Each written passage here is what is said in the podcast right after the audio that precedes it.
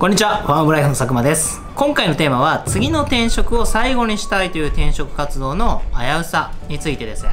転職の相談に乗っていると、次の転職を最後にしたいとか、定年まで勤めたいと考えていますというお話を聞くことが多くあります。おっしゃることの意図は理解できるんですが、こうした考えで転職活動を行うと、かえって個人のキャリアは危うくなるんじゃないかなと思いますので、今回はその話をしたいと思います。それでは始めましょう。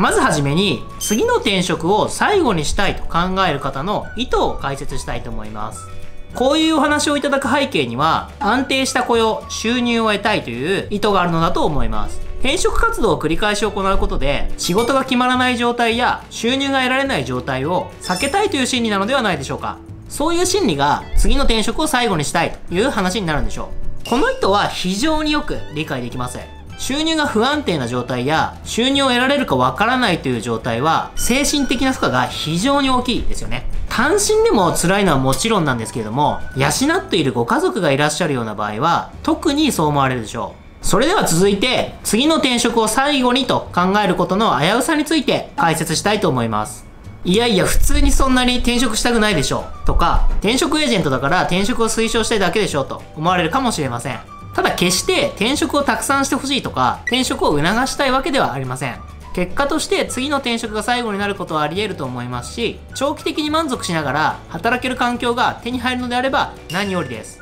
弊社は転職エージェントを運営しているので、そうなる転職先をご紹介したり、マッチングできれば良いなと考えています。それではなぜ次の転職を最後にしたいと考えることが危ういのか。理由は3つあります。それを順に解説したいと思います。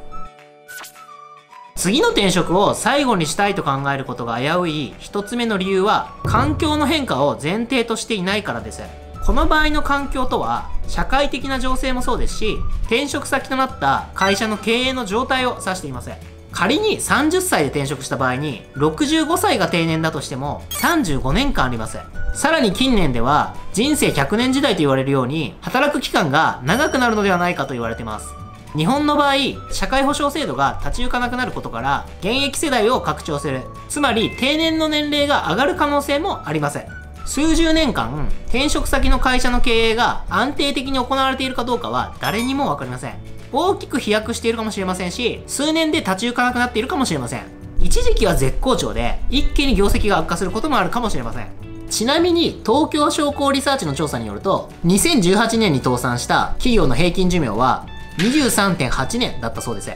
2000年以降でも IT バブルの崩壊、リーマンショック、東日本大震災、コロナショックなど経済に大きな打撃を与える出来事が数年に一度起きています。こうした中で次の転職先の事業がずっとうまくいき続けるという前提で次の転職先を最後にと考えることは危ういです。これが一つ目の理由です。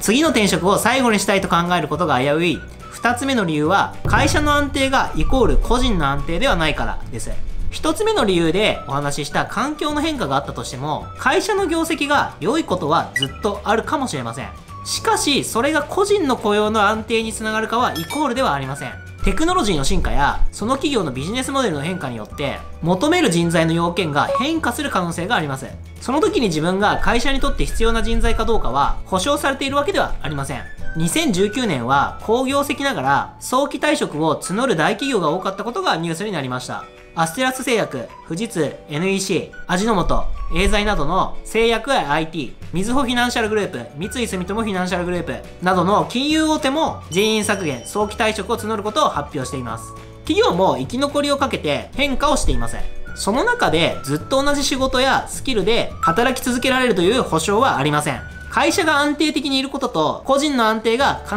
ずしもイコールではないことを理解しましょう。これが二つ目の理由です。次の転職を最後にしたいと考えることが危うい3つ目の理由は会社に依存するスタンスです。次の転職を最後にしたいと考える発想にはどこか会社に依存するスタンスを感じます。残酷な言い方かもしれませんが会社はあなたの生活をずっと保証してくれるわけではありません。倒産する可能性もありますし、あなたをリストラの対象にすることもありえません。その会社の業務に最適化された人材になると、その会社で働く機会がなくなった場合に、仕事を得ることができないかもしれません。そうではなく、個人としてその会社ではなくとも働ける雇用される力を身につけておこうというスタンスの方が健全なのではないでしょうかこれが3つ目の理由です次の転職を最後にしたいと考えることが危うい3つの理由をお話ししました最後にでは個人としてどうしたらいいのかっていうのを私の意見をお話ししたいと思います。私がおすすめするのはいつでも辞められる状態で働くことです。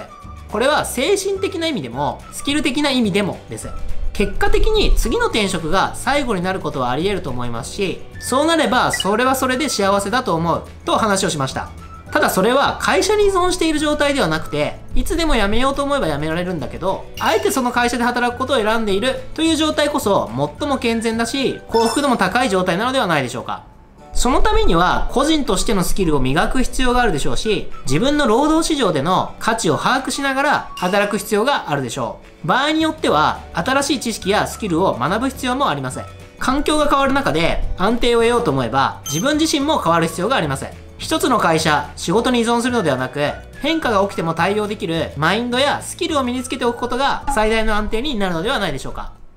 このチャンネルでは転職活動やキャリアに関する情報を定期的に発信しています。転職活動中や転職を今後検討している方はぜひチャンネル登録をお願いします。高評価やコメントもいただければ嬉しいです。それではまた次の動画でお会いしましょう。